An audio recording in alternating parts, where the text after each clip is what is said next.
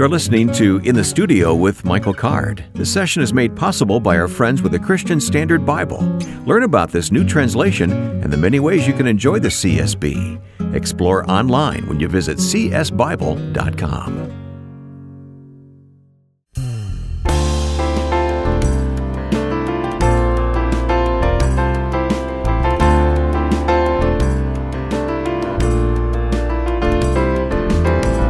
Glad to have you with us now in the studio with Michael Card. I'm Wayne Shepherd. And Michael, let's dedicate this podcast to all those of us, and I include myself, who stumble in daily reading God's Word, right?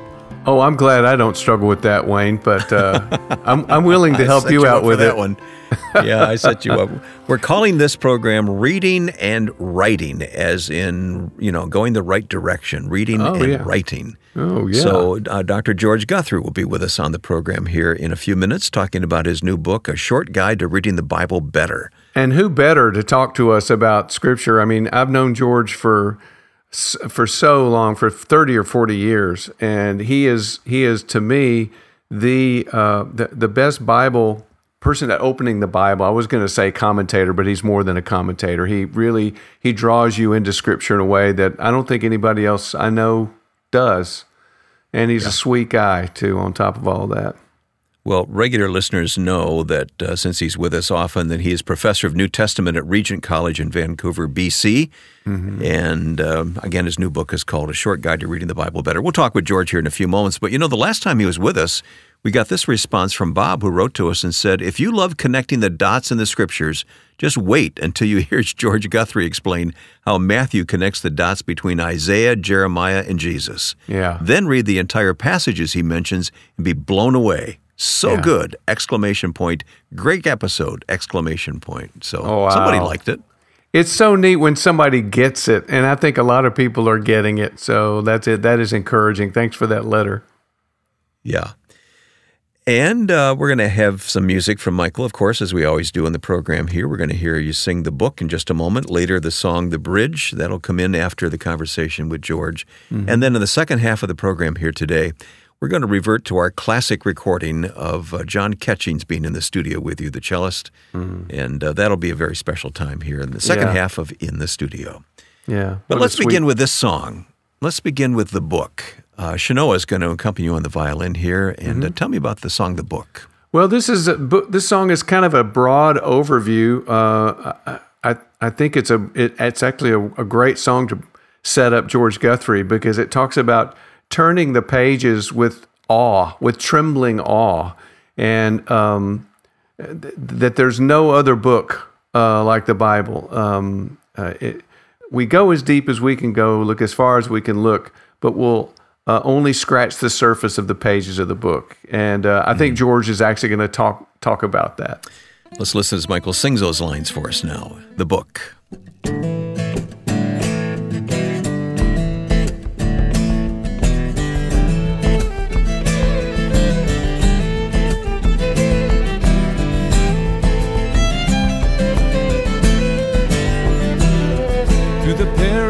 Of prophets in their fiery words and rhymes, in the pages of the patriarchs we can read on every line of the kindness of commandment and of all he undertook, that before we called he answered us in the pages of the book.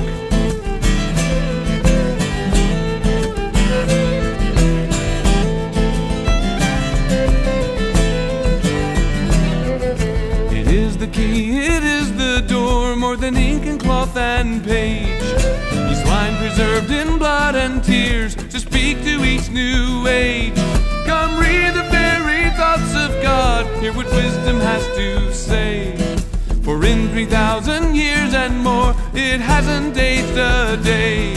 And the pages of the book are turned with trembling awe, as we witness wonders there that only faithful saw. We go as deep as we can go, look as hard as we can look, but we only scratch the surface of the meaning of the book.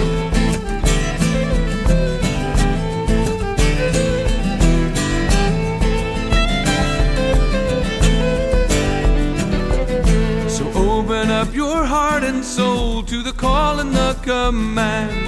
Hold a vast and priceless treasure in the palm of just one hand. And no true transformation as you take it up and look at the flesh and bone and blood of truth in the pages of the book. And the pages of the book are turned with trembling awe as we witness wonders there that only faithful saw. We go as deep as we can go, look as hard as we can look, but we only scratch the surface of the meaning of the book. Yes, we only scratch the surface of the meaning of the book.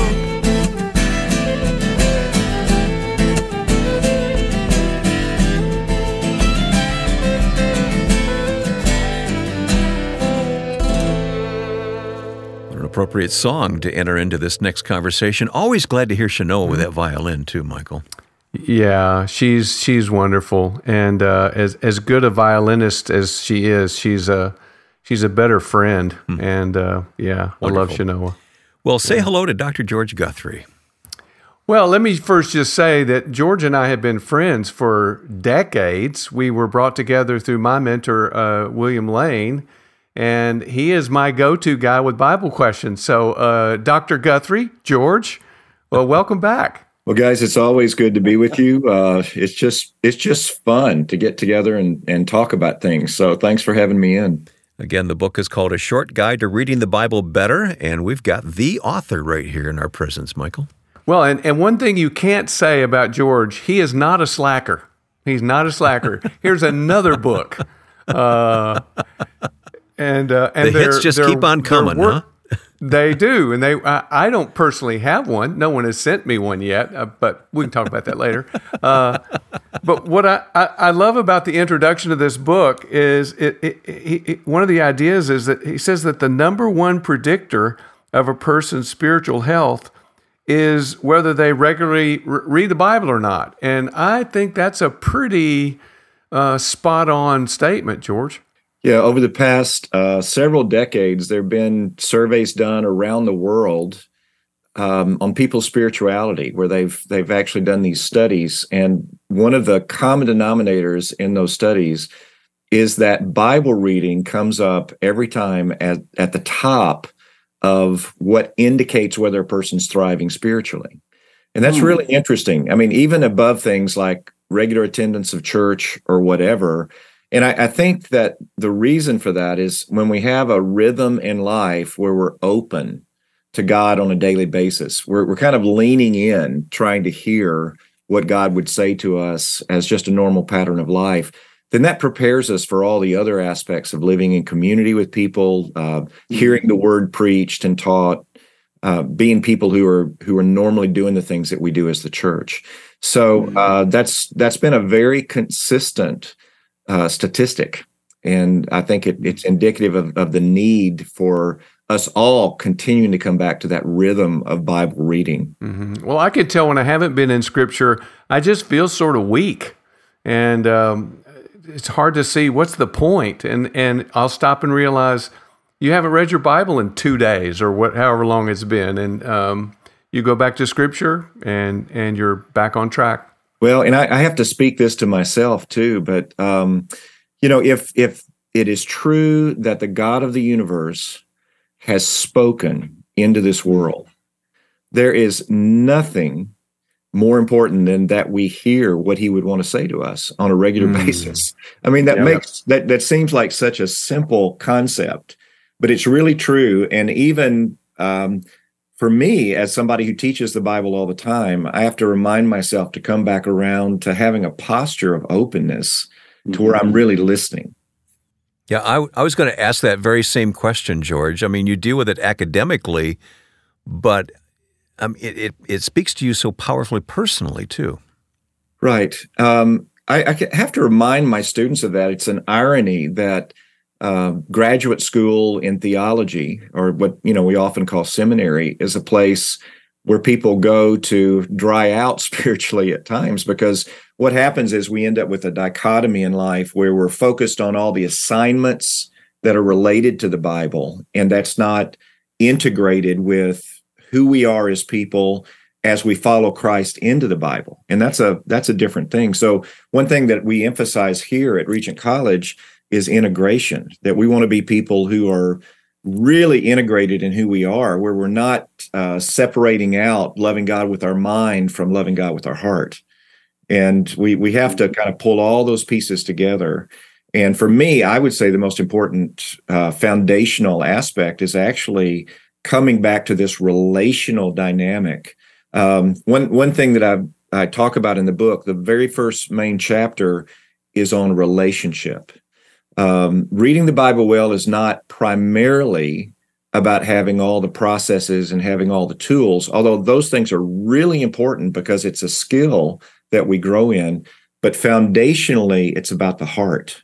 It's about having a relational space in our lives where we are thriving and growing in our relationship with Christ and hearing him speak to us through his word. Yeah. And I can tell when I'm struggling, that's what I've got to go back to is what are the other things that are crowding out my heart? Yeah, well, it is the living Word of God, isn't it? I mean, Michael, earlier we recorded a separate podcast, and during that podcast and talking with a guest, you asked me to read a portion of Scripture.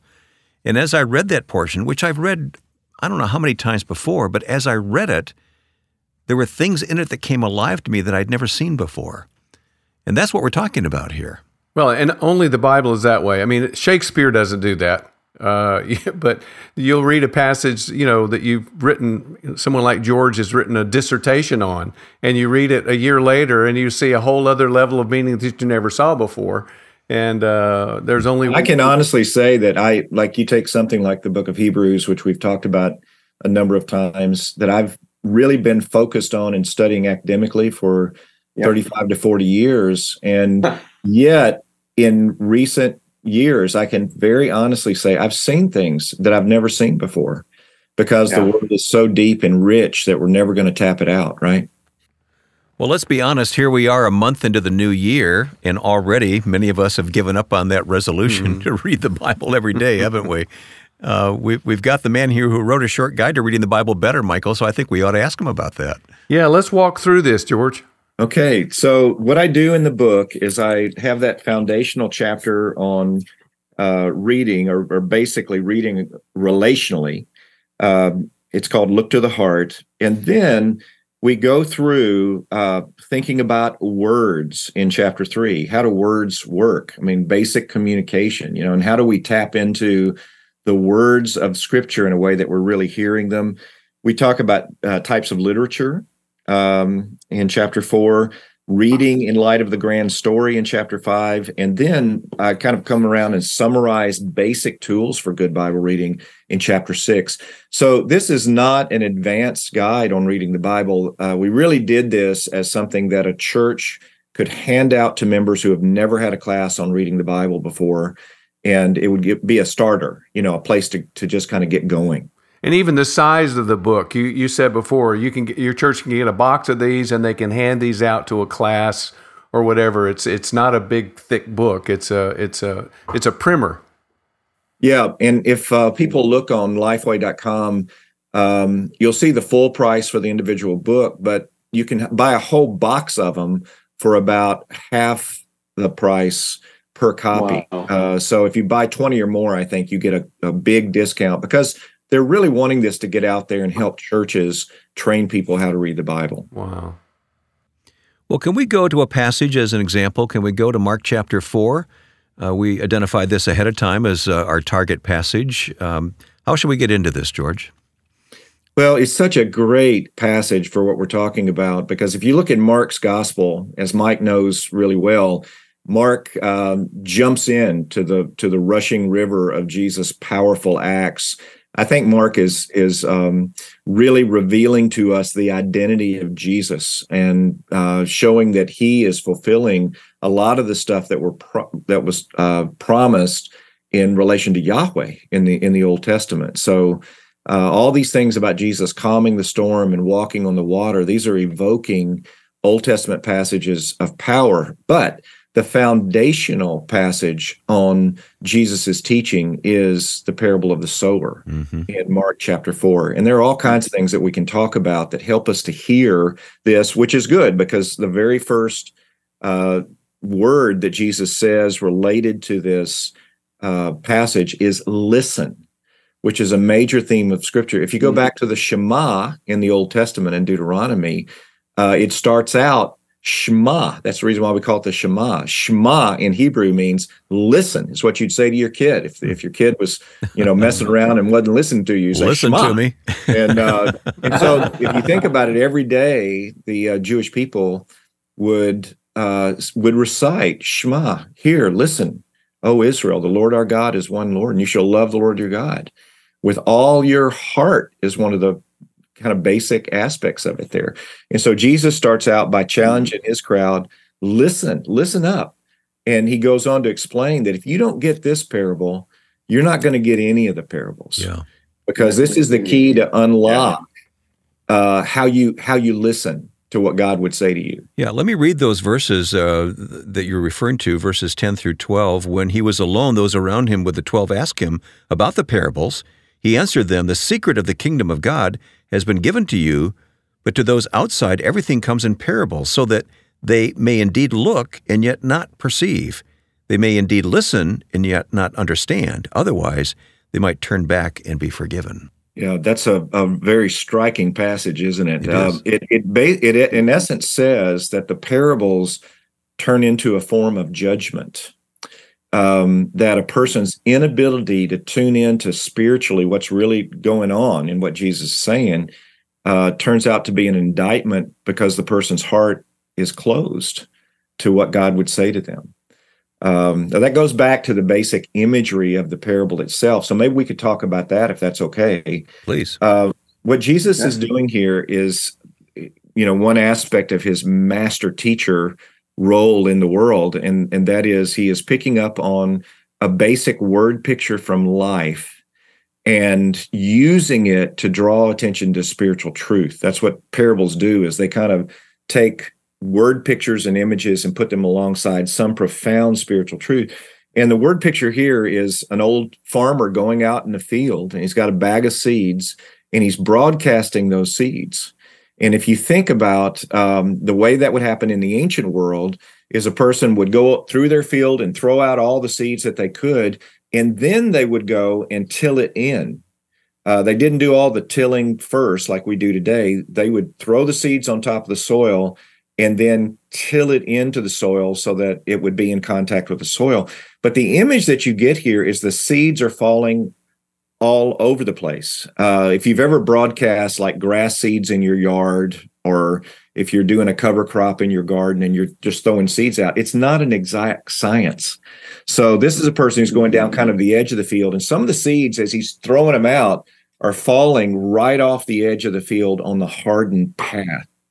And Jesus says that image of the hard path where the seed just falls and sits on top is an image of a hard-packed heart that the word doesn't penetrate. And some of the seeds are falling in rocky soil that there's just very little topsoil there. So they're sprouting, but there's no depth, and the roots can't take hold, so that when difficult times come, the sun bears down on it, the plant doesn't make it because it's too shallow. And then you have the weedy soil where the weeds, and I can really identify with this if you go back and look at my gardens in Tennessee, Bermuda grass and all that stuff gets in there, and it chokes out the word is the idea here.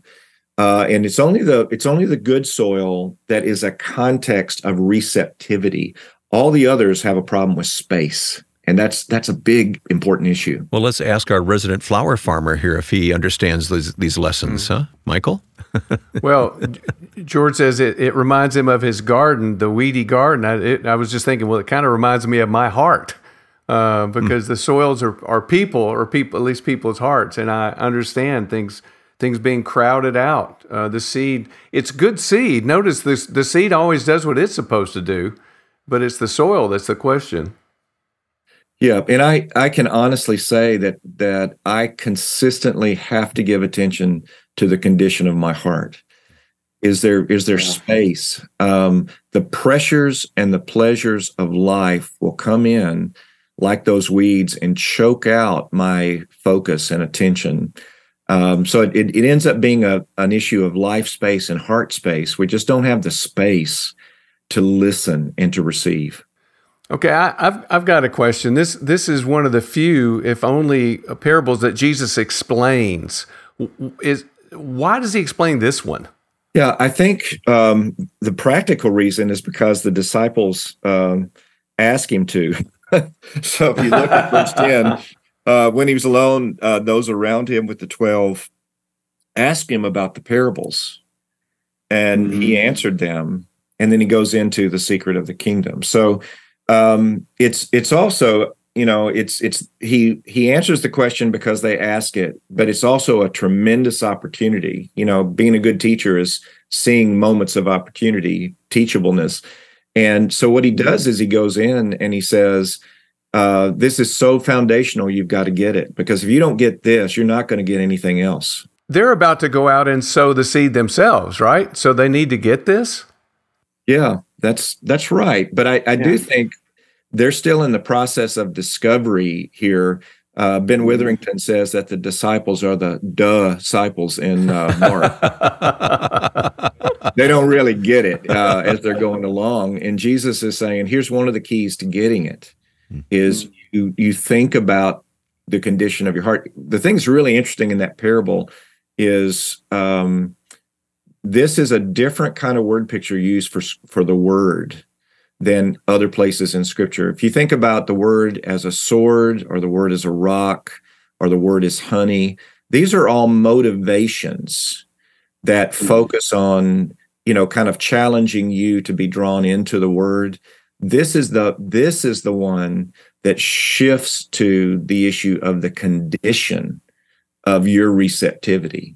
So it's not focused on, you know, kind of prompting your motivations. It's more the condition of your heart that's the key, and that's a little bit different here. Yeah. Getting back to the message of your book, Reading the Bible Better, George, do you recommend that we have a plan for reading the Bible then? Here we are again at the end of the first month of the year, and those plans, some are sticking to it, and thankfully, and others are not. No, I absolutely do. I think that once we understand that this is a relational dynamic, we want to move from there. We don't want to simply kind of the old method of just open up the Bible every day wherever it lands. We want to establish rhythms of relationship and tools that can help us. So, absolutely, we want to tap into the good plans that are out there that can help us. And for instance, on GeorgeHGuthrie.com, people can go and get and download for free a basic chronological plan, or what is called the 4+1 plan, to help them read through the Bible. And then just having some really good basic tools like a good study Bible or a good Bible dictionary can help tremendously, because if you can't apply what you don't understand. And so sometimes you need some basic tools that will help. And the book really lays that out and talks about tools that can help. Mm. Yeah, and my experience has been, too, a good percentage of studying the Bible is a matter of unlearning things that I've learned in the past that, you know, that don't really apply, or the Scripture's not really saying that. And so I think if you take this listening stance that you're talking about, I think that makes all the difference in the world. You're listening to a voice, and Bill Lane used to say the best way to love God is to listen to Him. Mm-hmm. So that's back to Shema. I want to spend the rest of my life leaning into Scripture. Yeah. You know what I mean by that? Leaning in. And I think that in some ways with the fact that God gave us the Scripture in human language, which can be misunderstood and sometimes takes a while to hear, that thing of leaning in is something all of us in the church have to do. Yeah. And as we're leaning in, if you think about it, then it means we're leaning in toward each other as well. Is it the psalmist who says, incline thy ear? Is that from the Psalms? Yeah. Lean into the word. A short guide to reading the Bible better. Dr. George Guthrie. Mention the website again, and we'll put it in our program notes too, George. Yeah, it's simply GeorgeHGuthrie.com. Okay. It'll be in the program notes at michaelcard.com. Michael, we're so thankful for this guy. I know you have a friendship with George that goes back a long ways, but we certainly appreciate him popping up on the podcast from time to time. Yeah, thanks for washing our feet with the water of the Word, because that's what you do, George. Yeah. Well, it's always a treat to be with you guys. I mean that. I look forward to it every time we get to just talk and be together. Michael, as we say goodbye to George, would you like to say a word about this next song, The Bridge? Well, this song is about one of the things that the Bible does, and that is it's a bridge between our heart and our mind. We love God with all our heart, with all our mind, and we love Him by listening to Him, and we love Him by listening to His Word. That's basically what this song's about.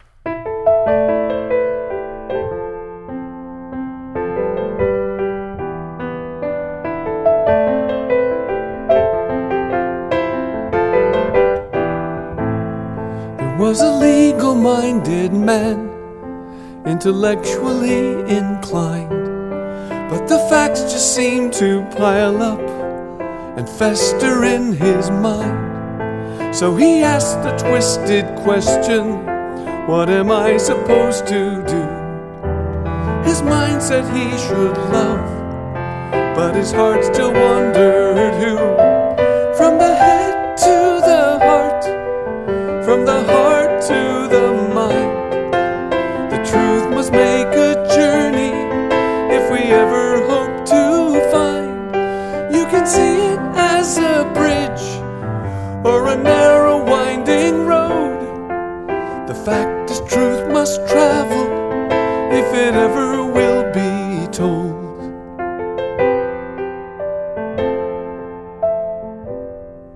Then the answer came concealed in the story Jesus told of a lonely outcast traveler upon a dangerous road. Then the man with all the answers left the wounded man to die, while the lonely clueless stranger refused to pass him by. From the head to the heart, from the heart to the mind, the truth must make a journey if we ever hope to find. You can see it as a bridge or a narrow winding road. The fact is truth must travel if it ever will be told.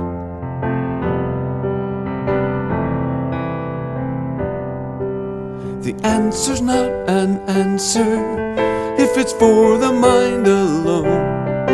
It's the orchard in the apple seed, it's the seed that must be sown. It has to do with loving and giving all you have to give, and only those who cross the bridge can ever hope to live, can ever hope to live. From the head to the heart, from the heart to the mind, the truth must make a journey if we ever hope to find. You can see it as a bridge or a narrow winding road.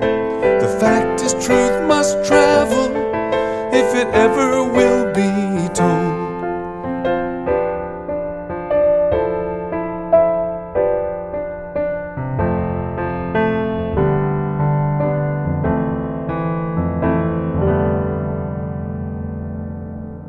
If what you're hearing has stirred you to want to explore the Scriptures further, look online for more from Michael that can help. Find music and books that explore the great themes in Scripture. Come explore all that's available for you at michaelcard.com.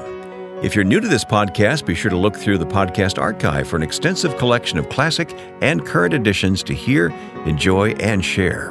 Coming up, more music and conversation with cellist John Catchings after this message in the studio with Michael Card.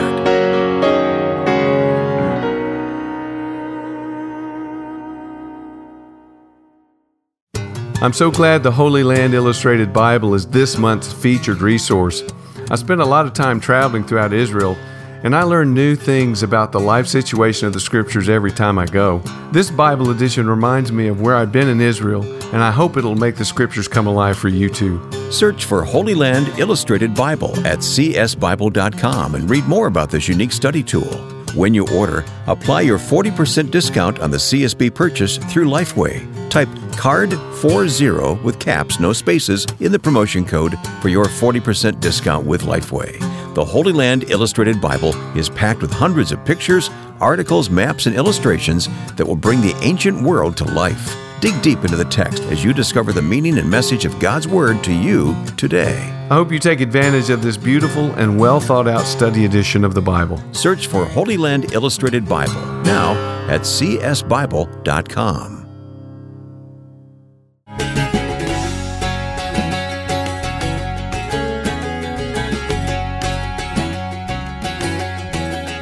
We are back in the studio with Michael Card. This whole half the program now is going to be a concert of sorts here with our friend John Catchings. We'll have a special guest. I was gonna kind of make them wait for it, but yeah, we have John Catchings with us, which is a real privilege to have you back, John. Thank you, Mike. Thanks, it's good to be back with you and Wayne and your audience. A little bit of culture here. John brings his cello into the studio, and things immediately get better, don't they? That's right. They do. Thanks, Michael, guys. You're holding the banjo. Does that mean you're going to play the banjo with John? No, it means I'm going to try to play the banjo with John. All right. Well, we'll see what happens here in the studio with Mike Card and John Catchings. I understand you're going to do What Wondrous Love Is This, guys?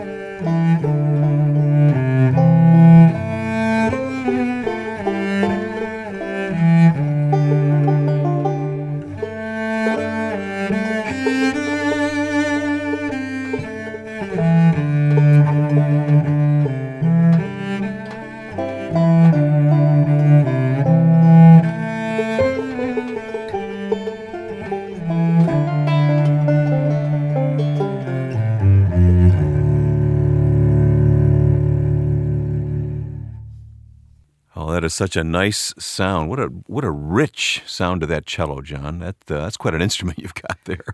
Well, it likes to be easily touched because a lot of instruments are very resistant. But this one, if you draw easy on it, you know, it has a pretty reasonable sound for an instrument that's of dubious heritage. I think we should pursue that up, but I'm not sure I want to, Michael. Well, it's not a Stradivarius. Oh, yes, that's for sure. Yeah. And it actually is probably a Bohemian cello from Czechoslovakia or maybe close to the German border from about 80 years ago. Oh, I didn't know it was that old. I'd say about that, 75, 80 years. And it was... you didn't see Beethoven's signature on it there, Michael? So you couldn't afford a newer cello than that? No. And it was actually asleep, I think, headed for the spare parts pile on a dealer's back shelf. And I picked it up and I said, you know, let me just do that. And I said, yeah, I like the sound. And it's good for close miking. It works very well. Yeah. So I'm happy with it. That cello's been on a lot of records. It has been on thousands. Yeah. Does it sound better with all those signatures and it doesn't sound any worse. Autographs all over it. Now explain that for those who can't see it. We should put a photo of this on the website at some point. That. Yeah. Well, it's for a number of years I let people sign the top and the sides of the cello because I didn't know if I'd ever record with these people again because life changes. They stop recording or stop the career or whatever. And so I've got some people on here that were kind of significant to me, like Mickey Newberry, who has now passed away. Mm. Dwayne Eddy signed this. Wow. Bruce Springsteen, Bob Seger. You know, I mean, people from rock and roll, people from jazz, people from all walks of musical life. So it's been kind of fun. It's like a a walking scrapbook for me. I see Charlie Daniels from this side. Charlie Daniels, yeah. And Billy Bob Thornton, because we did some movie music with him here in Nashville. Amazing. Great fun. You make your living as a studio session player in Nashville. Yes, I sure do. And done that for a long time? Long time. And you get to hang out with people like Mike Card once in a while. Yeah, so there is some light at the end of the tunnel. We were on the road together for years and years. Yeah, a long time. Yeah. Long time. During the hardest part of touring, when we were touring in a van and cars and flying everywhere, John put up with the worst of it. Yeah, two seats in a van with an open back end with a beanbag chair in the back. Oh no! Yeah. And I confess and apologize. I was a complete idiot. John would say, do we have to eat at McDonald's again? I go, oh, you're just being a sissy now.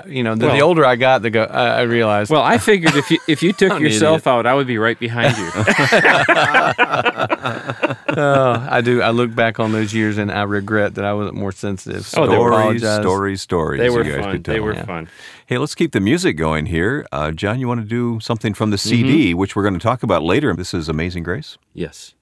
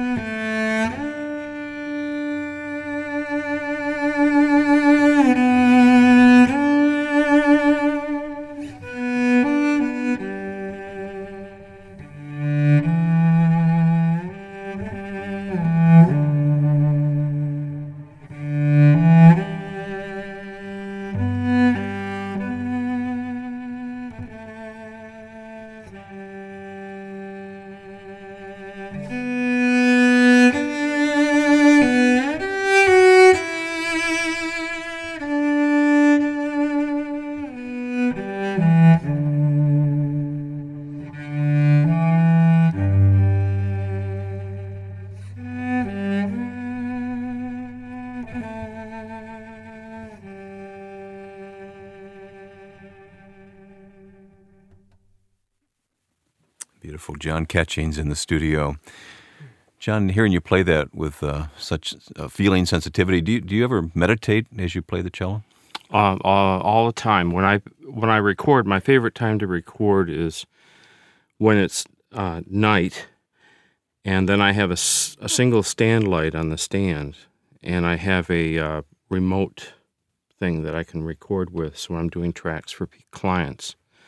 And then I can just kind of sit back and relax and open myself up to whatever I feel, wherever the Spirit wants to take me, and I just let it go. I don't really think about it a whole lot. I try to stay out of the way, and the result usually is a lot better for me than when I'm locked into a page and printed notes. And John will construct cello quartets and do those kinds of overdubs for albums for people. That's some of the work he's most recently, I think he's best known for. Playing all four parts. Yeah. Yeah, sometimes, like today, I did six and got them uploaded on the net to my client just before I drove into the studio. Wow. And that is a lot of fun. And it's a sound, it's an unbelievable sound. I don't think I've ever heard a cello sextet, but... Four is unbelievable. Right. And in fact, I cut my teeth as a young student at conservatory with a cello professor who loved to have 12 cellos out on the stage. Wow. And we did concerts. I played Carnegie Hall when I was an undergrad and did concerts all over the East Coast as part of a large cello ensemble. So that sound is very personal to me. Well, you got something else for us, Michael? You gonna do anything else with John here in the studio? I'm an open book. I'm game to do anything you wanna try to do that I can do. Just name a song. Suggestions, John? Suggestions. Gosh, 11 million songs have passed under the fingers, and suddenly you're drawing a blank slate. But as you would say, what song do you have under your paws? None. Yeah. John, we work on something. John go off. I got to go get it under my paws. What about I remember us playing "Joy in the Journey." That had some kind of when there were one of the songs like your mom liked, or there was some connection with your family, one of the songs we used to play in concert? Yeah, we used to do Join the Journey almost every show for a number of years. Yeah. I remember that well. Sure. Yeah, that has a really nice cello. You want to try? Want to go for that? Yeah, we can give her a try. I'd love to hear it. Join the Journey. Michael, you'll move to the piano here in the studio, and John Catchings on cello. All right. Ready? 1, 2, 3.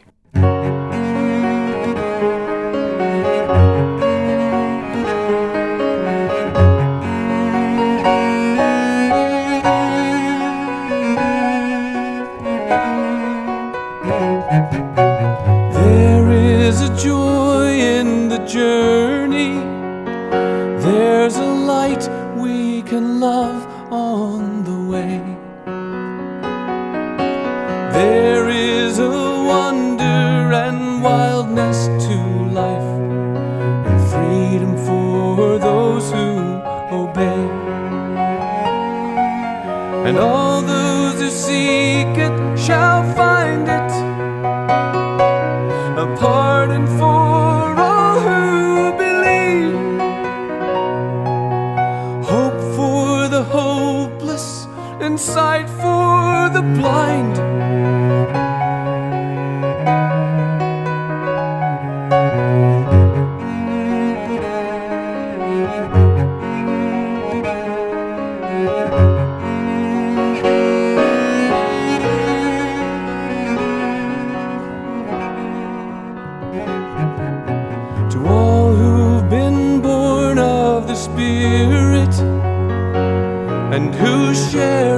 Incarnation with Him,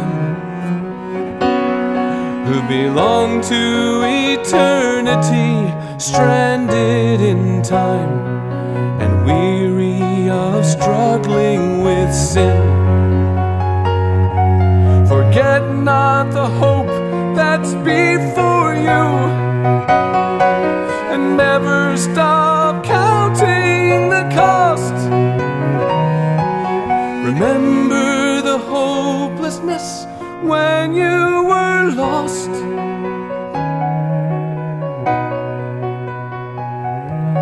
Cause there is a joy in the journey, there's a light we can love on the way, and there is a wonder and wildness to life, freedom for those who obey, and freedom for those who obey.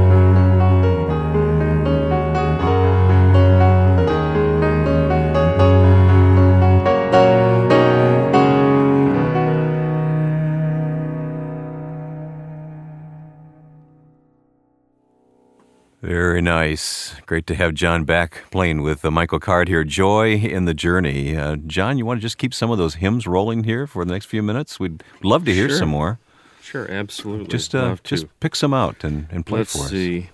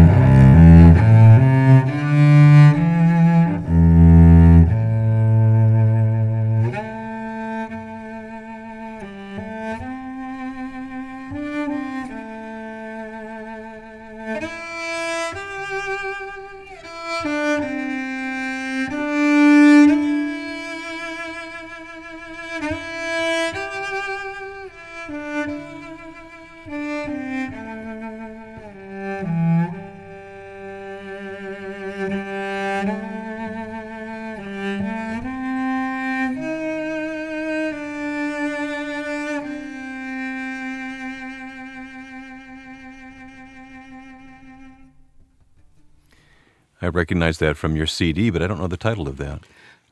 It has a title called Idumea, and this has to do with the single meter, which has to do with the actual rhythm of the piece. But this is going way back as Isaac Watts. What about Poor Wayfaring Stranger? Do you have that in your head? Oh, yeah. Sure. And the tunes off the album, for the most part, run anywhere from 4 voices to sometimes 8 or 9, depending upon how deep we made the pieces. So the full orchestration is like, it's like a cello choir as opposed to just solo cello. Yeah. Mm-hmm. So when we hear the CD, we'll hear that cello choir. Yes. Play Poor Wayfaring Stranger.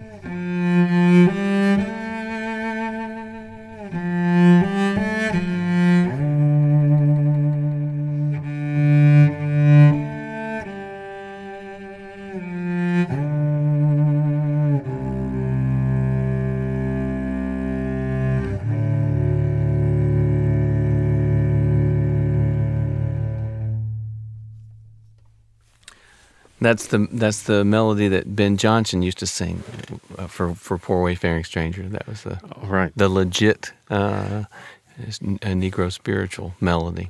That's a great song, man. There's so much heart in that. It's just, and a breaking heart too. It's just unreal. Yeah, that was when I started looking for laments. That was one of the first ones that spoke to me. It's someone said that. The theme song for the white American church is "He walks with me and he talks with me and he tells me I'm his own." But the theme song for the black church is "I'm a poor wayfaring stranger." Oh, I can believe that. Yeah. The CD that is on, but as a cello choir, really. John playing overdubs with himself. Beautiful sound. It's called Wayfaring Stranger. This is a CD that's been hard to get your hands on. I had a couple that I got from you, but I would tell friends, you got to get this CD, and I just have to copy mine for them. That's okay. Yeah, I was doing the same thing myself. Yeah, it's a real treasure. As I said before, there's 2 groups. There are those of us who love the hymns and feel that connection with them, but then there's a whole generation. John, I don't know if you run into this, but on the road I'm running into whole churches that don't know Jesus, What a Friend for Sinners, or Just As I Am. And it's unbelievable. Well, as you know, I attend a Church of Christ here in Nashville with my wife and family. And we're very fortunate. Our song leader, Brandon Scott Thomas, incorporates... Who's a great writer as well. Oh, right? Yes, yeah, right. And does he's with the Zoe Group, and they help with praise team worship in other parts of the country all the time. But he's very sensitive to that, and so we get both the new things that are coming out, but we also dip back into that rich heritage. So at least I know that in that body, the young kids are getting introduced to these great songs. When some of the best new hymns I've heard are coming out of the Zoe Group and from Brandon in particular, I was at Pat Flynn's church. What's the other? Big Church of Christ over Hillsborough Road. Yes, and they kept singing this. Where did you get these songs? I've never heard that hymn before. Oh, it's new. Brandon just wrote it. Oh, which is a good sign, right? Oh, absolutely. Oh, yes. Yeah, very encouraging. Yes. Mm-hmm. The church needs to keep encouraging art across the board. Yes. Pursue that thought for just a moment, John. We'll ask you and Michael to do one final song momentarily here. But what do you mean that the church needs to support those in the arts? Well, I think that it's part of the spirit of being a Christian in your walk, and that is that you are a creation, and you are participating in the creation with God and with our Lord. That spirit should be nurtured. It should be treasured, and I think that the church needs to seek out the best writers. They need to seek out the people who have those gifts in place to be able to help the body. And so I'm all for a great relationship between artists and the church. Right, well said. Good. I think we have time for you two to collaborate here on something together before we close.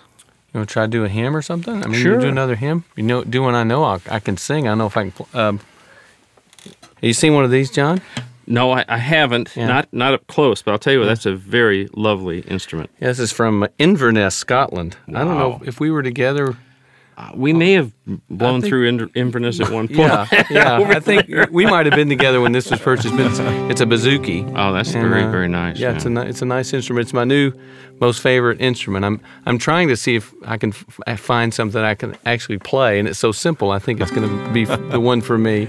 Yeah, very nice. Sounds great too. Thanks. Let's see what it sounds like together with a cello, shall we? All right, yeah. John, we'll say goodbye with this piece. Thank you for coming to the studio. Well, thank you for having me, and God bless you all. Yeah. Come thou fount of every blessing, Michael.